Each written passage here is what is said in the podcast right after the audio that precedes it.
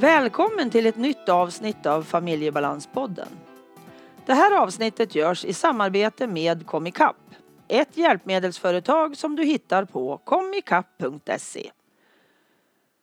Susanne arbetar inom rättspsykiatrin, så idag handlar avsnittet om NPF och kriminalitet.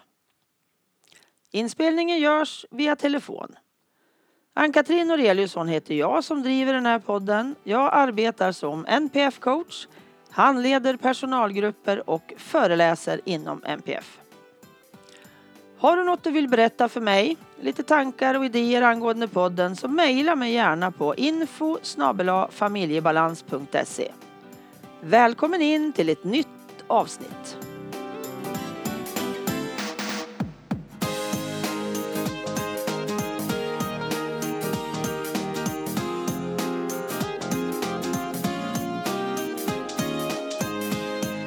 Hej Susanne och välkommen till Familjebalanspodden.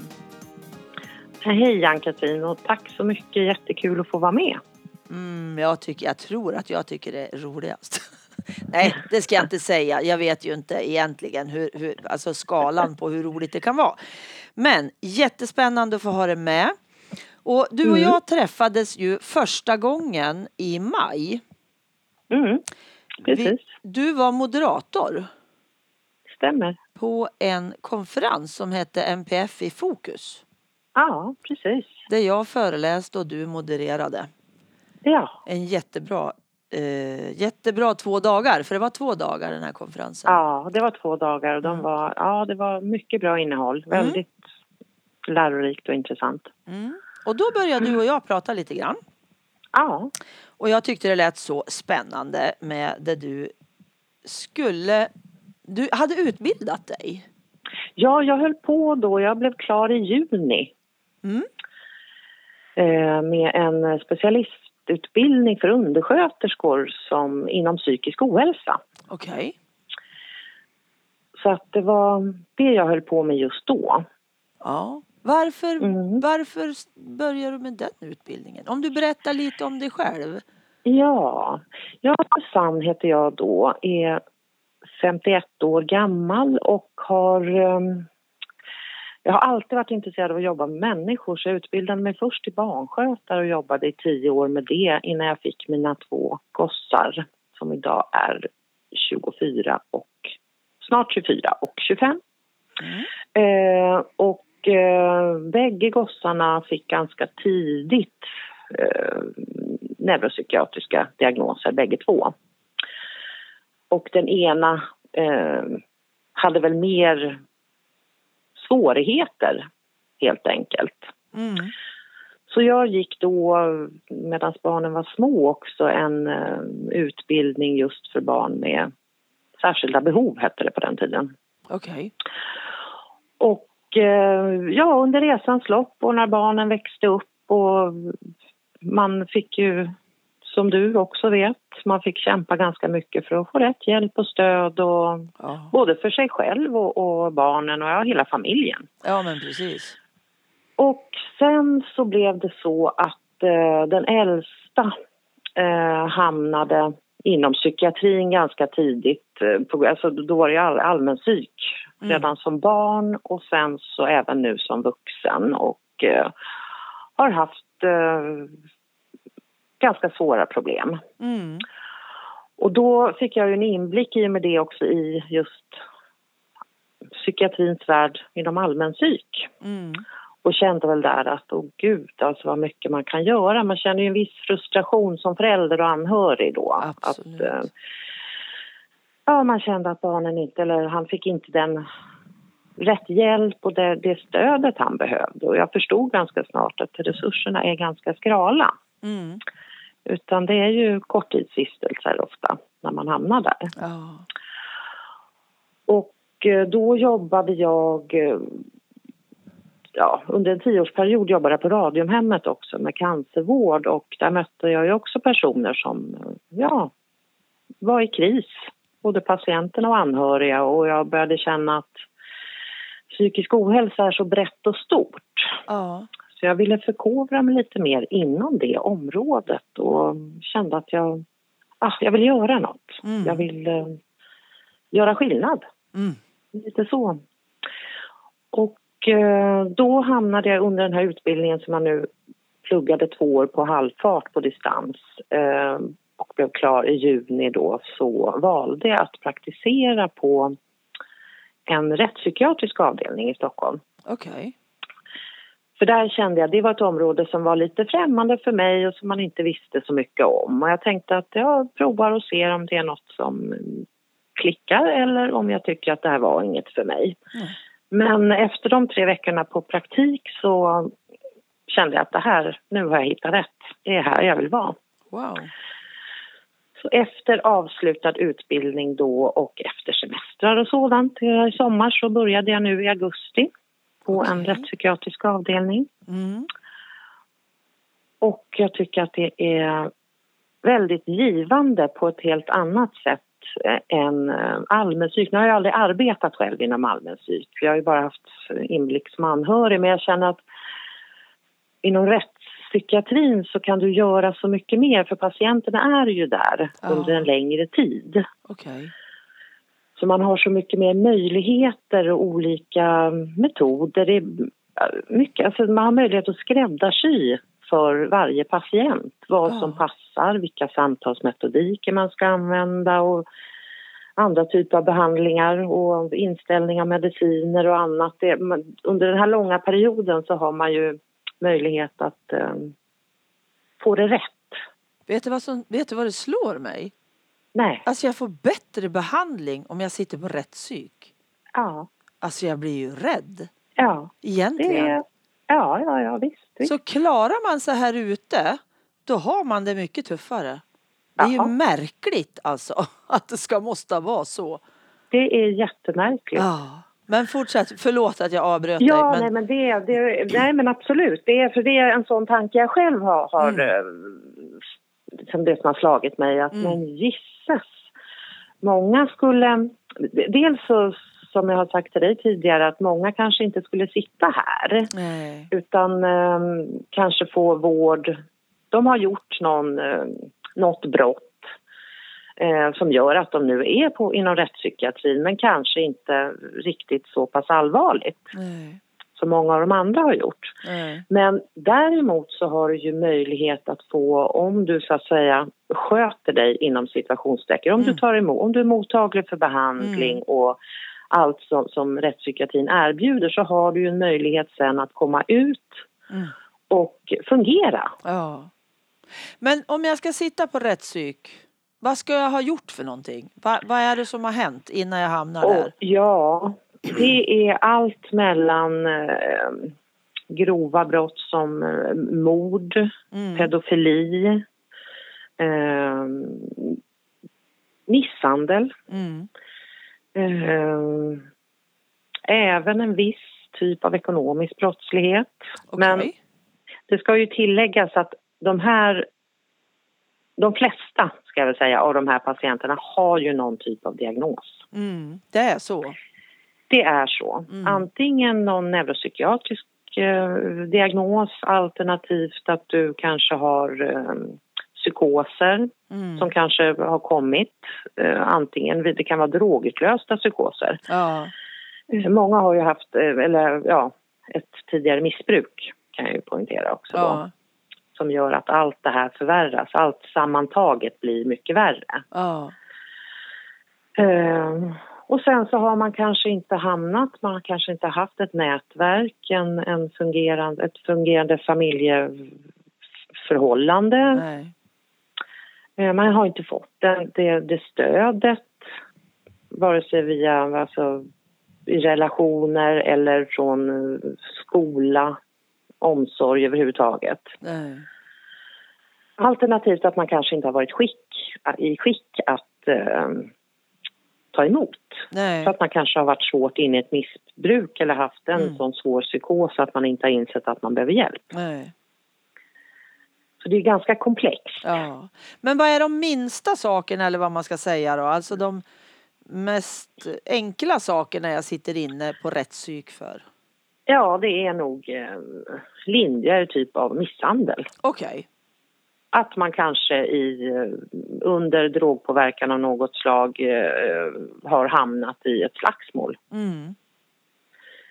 Okej. Eh, så, så att, och det, det låter ju konstigt man säger, man, man ska ju inte misshandla folk men, men det, det är ju det är sånt man ser dagligdags ute på stan på krogen att Ja. några råkar i slagsmål. Så att, och det behöver inte betyda att jag är en förfärlig människa. Nej. Så. Men alltså vissa av de här då som, som misshandlar hamnar på rättspsyk men vissa hamnar i vanliga fängelserna eller? Ja, det, det ska ju till, alltså det är ju en gedigen eh, utredning som krävs för att du sen ska, för du kan komma till häktet. Sen Mm. så kanske man tycker där att nej men alltså undra om det här, vi, undra om den här personen verkligen ska sitta instängd i, i fängelse. Mm. Och då skickas de till, till, eh, till rättspsyk Mm. och där görs det en gedigen utredning som flera månader. Okej. Eh, där man går igenom, nu vet inte jag exakt vilka modeller man kör där för att, under, för att komma fram till diagnoser och annat. Så. Men, men ofta är det som jag sa väldigt komplext. Det kan vara alltså ofta ett missbruk ligger bakom. Sen Mm. när man börjar utreda så inser man att den här personen har eh, neuropsykiatriska funktionsnedsättningar som gör att man vill göra en utredning och kanske kommer fram till att personen har ADHD eller Asperger eller Mm. några schizofreni, ganska vanligt också. Att man blir alltså paranoid i sin schizofreni. Mm.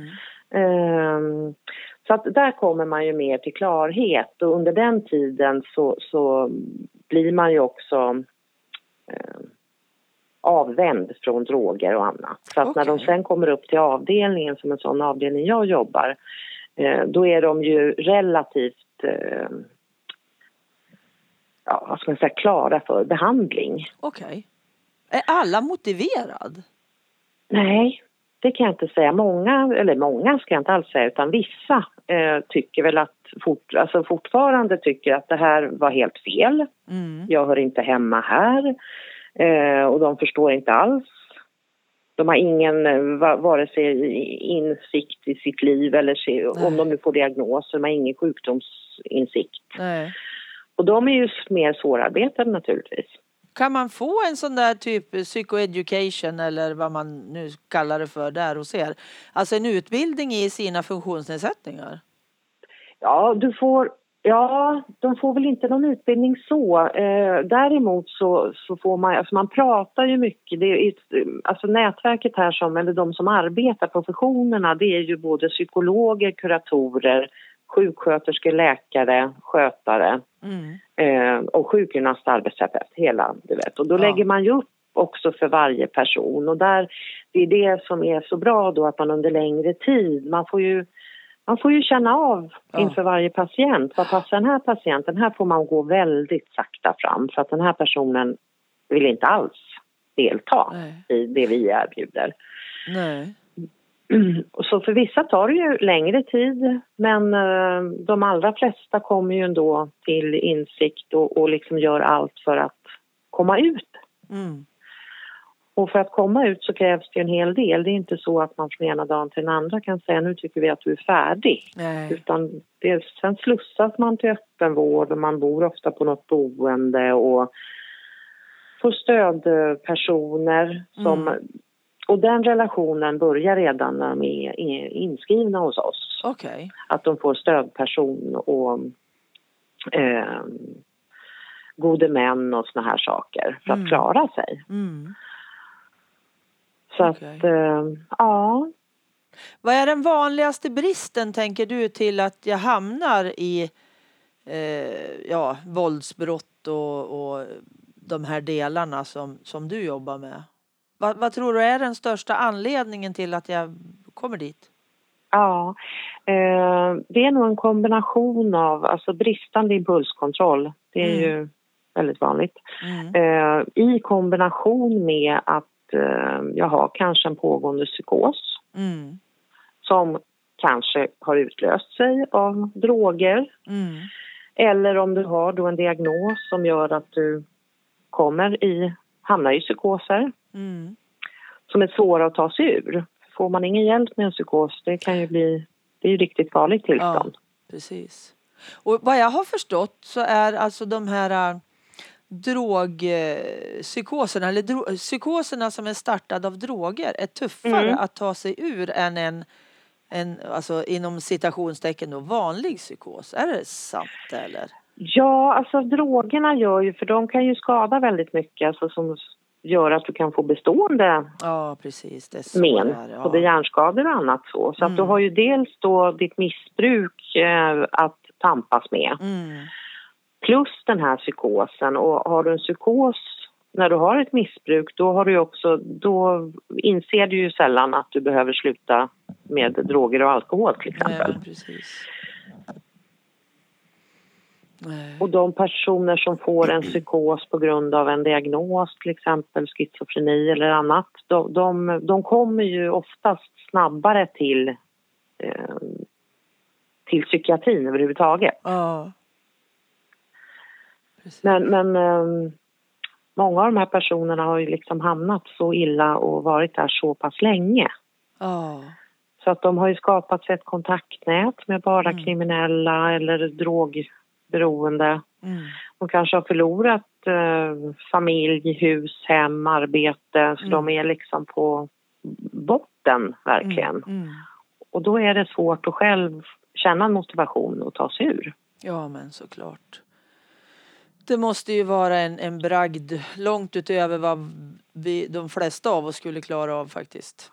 Ja, alltså jag är, kan säga att man är så imponerad många gånger Mm.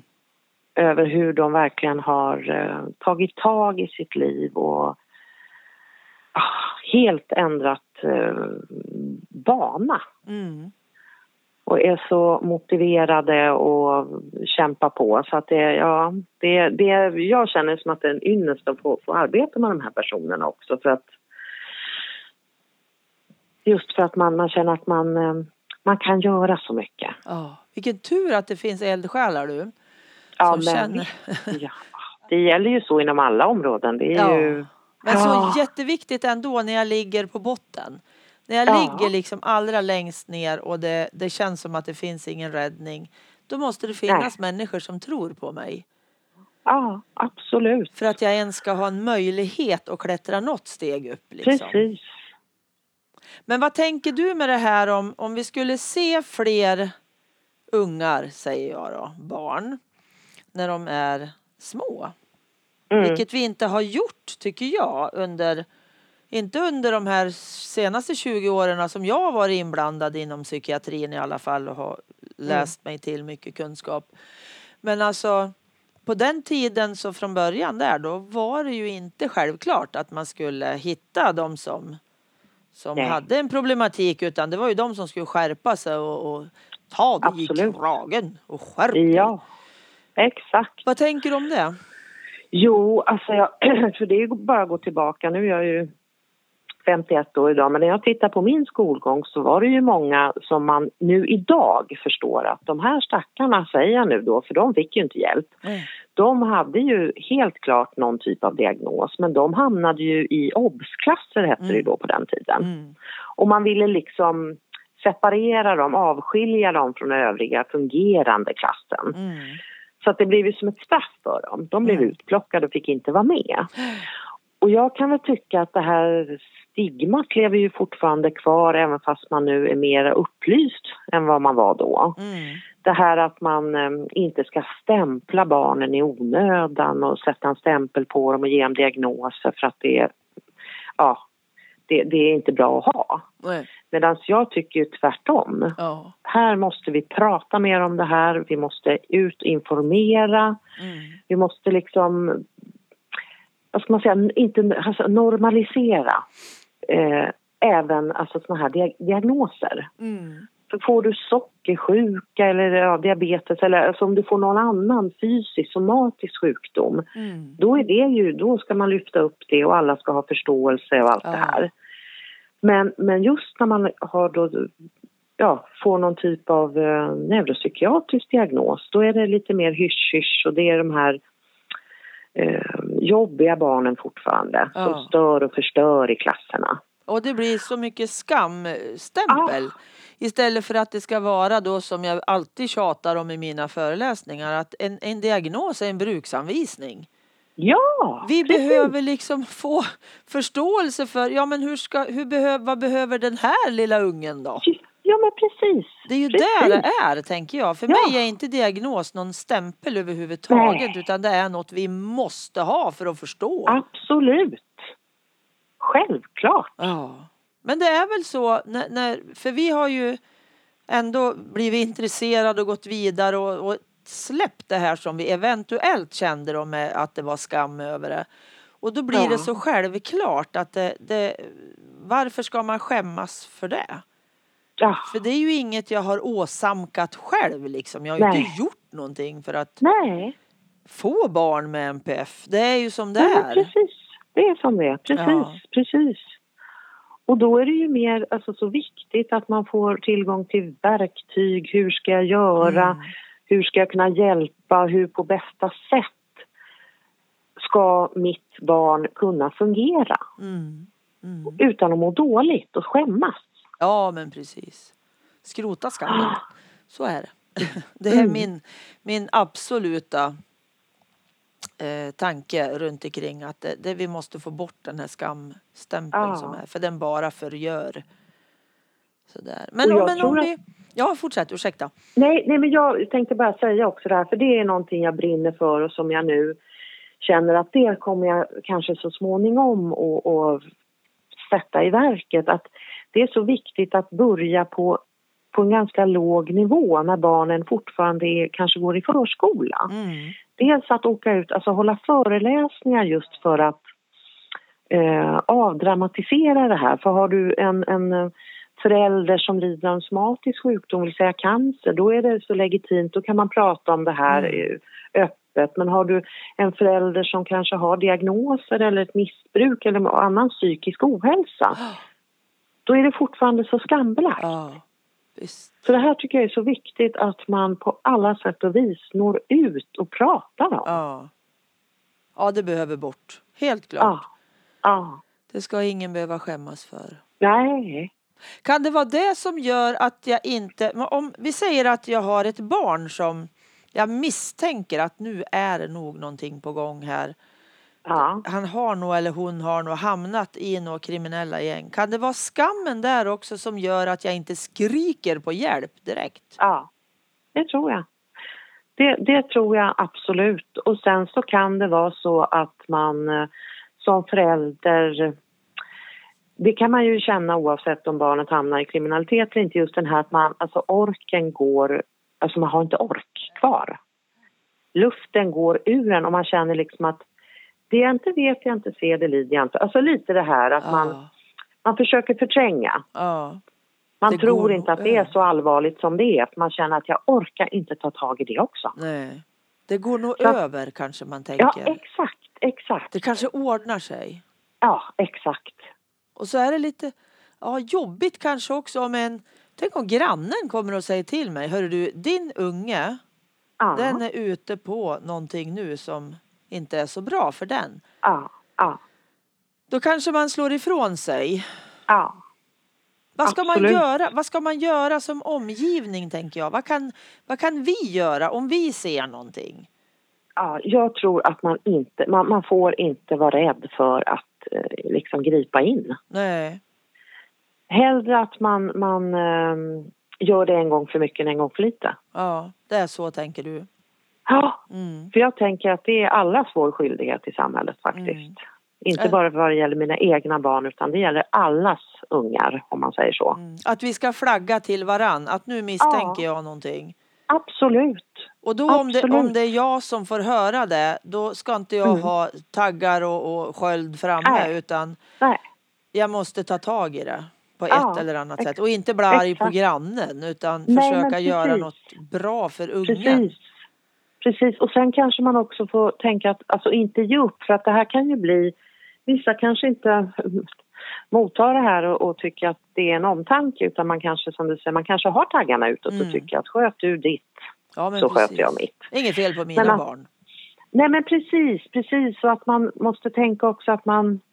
Just det här att man inte är fördömande när man pratar med, med personer som kanske har det svårt med sina barn. Nej, det, man, det är bara att gå tillbaka till när mina barn var yngre och växte upp också. Att man, det är ju svårt för att man tar det ju som ett man kan ju ta det som ett misslyckande som förälder också. Ja, att jag inte har sett det här, varför ser grannen och inte jag? Eller skulle jag ha gjort något tidigare? Och man, ja, och jag kanske så. Men att man... har sett. Vad sa du? Jag kanske har sett. Och det ja. blir ännu jäkligare ja. När någon Precis. då, när grannen kommer eller någon annan kommer ja. och liksom Exakt. knuffar på mig. Det blir tufft alltså. Men vad, vad gör jag då? då? Vart, vart, vart, vart, börjar, vad börjar jag med?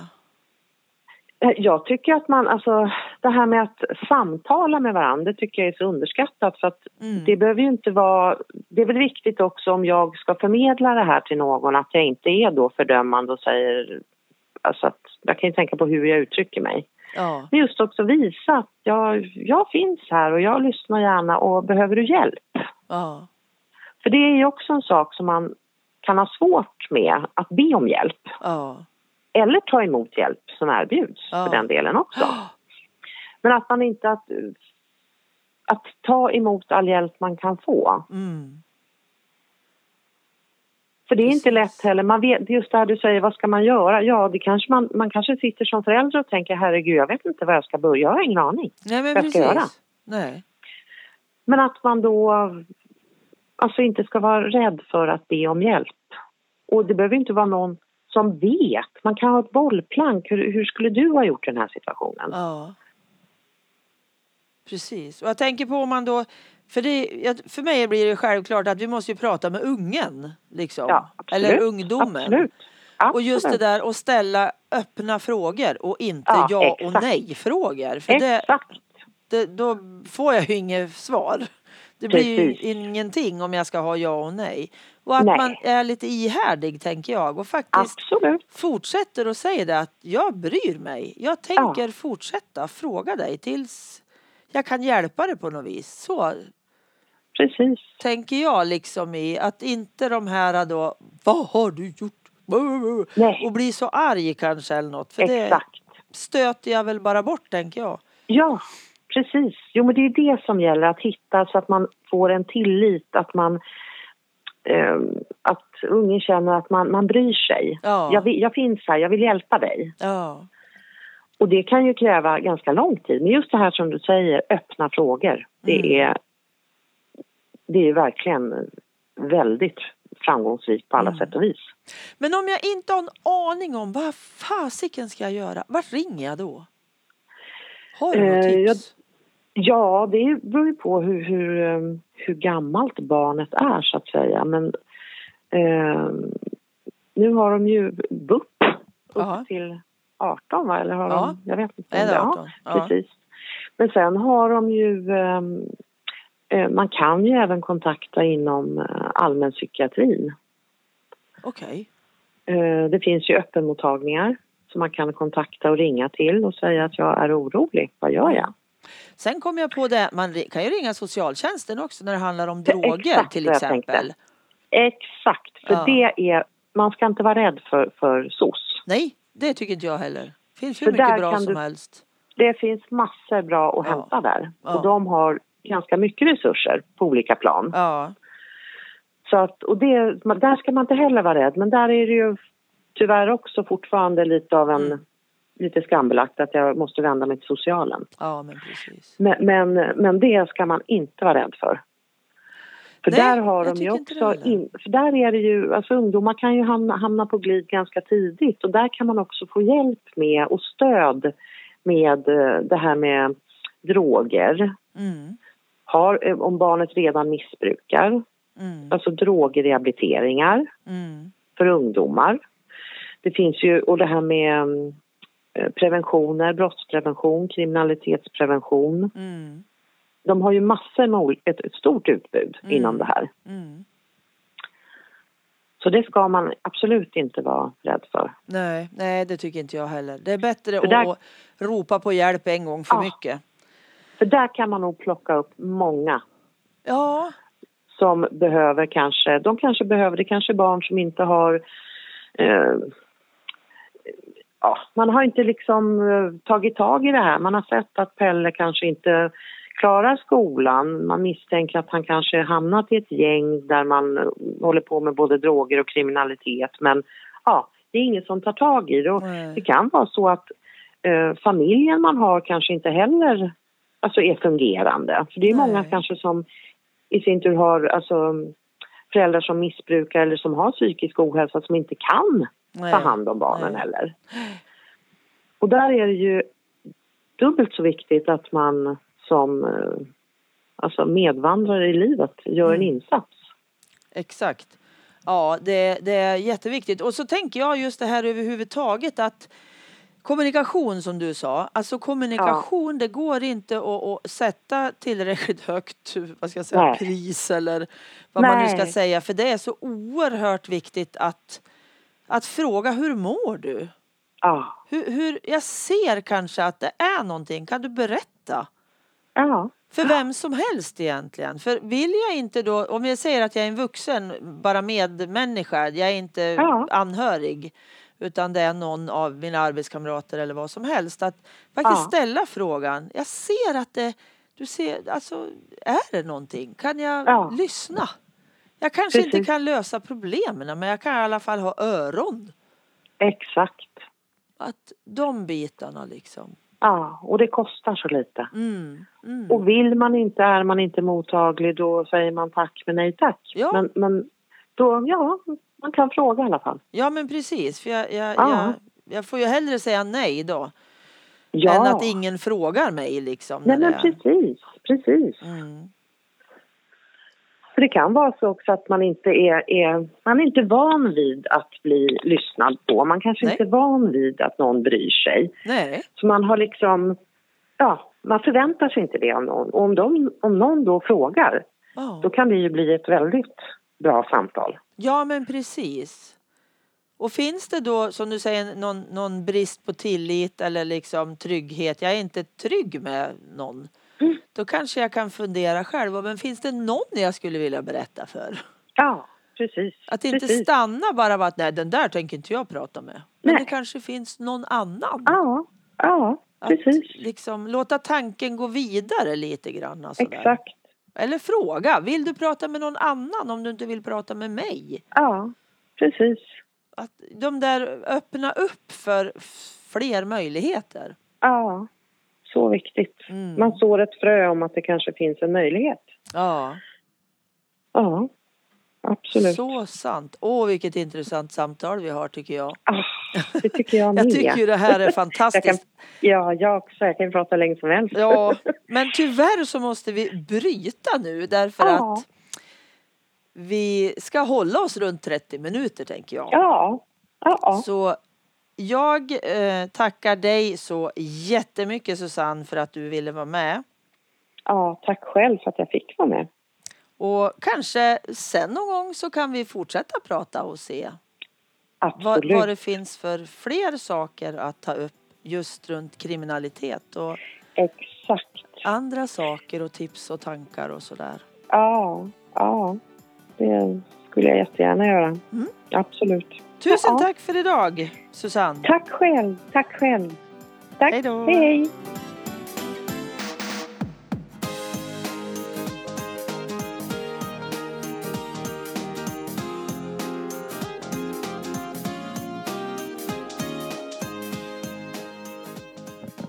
Tipset i den här podden som är nummer 36 det är Från busfrö till brottsling. ADHD-behandling bryter mönster. Nu är den här boken från 2011 och eh, är skriven av Annika Brar. Men fortfarande aktuell på många, i många delar. Så här står det. Från busfrö till brottsling. ADHD-behandling bryter mönster. Handlar om busiga barn som blir kriminella vuxna och hur man kan bryta det mönstret. Det handlar också om en banbrytande behandlingsmetod som förändrar livet för kriminella med ADHD. Drygt vart tjugonde barn har en funktionsnedsättning, ADHD. Eh, de flesta av dem växer upp till välfungerande vuxna Men utan rätt behandling och stöd finns det en ökad risk att de hamnar i missbruk och kriminalitet. Från busfrö till brottsling tar sin utgångspunkt i det framgångsrika projektet på Norrtäljeanstalten där intagna med ADHD har fått en effektiv medicinsk och psykosocial behandling. Tre av dem är Micke, Lars och Leo. I boken berättar de själva om sin uppväxt, utanförskapet som mynnade ut i tung kriminalitet och hur behandlingen gav dem dess liv tillbaka. Deras uppriktiga och gripande berättelse varvas med fakta om Norrtäljeprojektet, fakta om ADHD samt konkreta råd om hur man på bästa sätt bemöter ett barn eller en vuxen med ADHD. Boken vänder sig till alla som möter barn och vuxna med ADHD, exempelvis inom förskola, skola, hälso och sjukvård, kriminalvård, socialtjänst, Arbetsförmedlingen och Försäkringskassan. Annika Brahr är läkare och specialist i psykiatri med lång erfarenhet av utredning och behandling av ADHD och andra utvecklingsrelaterade kognitiva funktionsnedsättningar. Hon arbetar också med utbildning inom området och är medförfattare till Stockholms läns regionala vårdprogram ADHD, lindrig utvecklingsstörning och autismspektrumtillstånd hos barn, ungdomar och vuxna. Tack till dig som lyssnat. Tack till Pelle Zetterberg för musiken, Pernilla Wahlman som fotade, Marcus som fixade poddloggan och till Anders för att du redigerar mitt prat. Hoppas vi hörs igen. Hej då!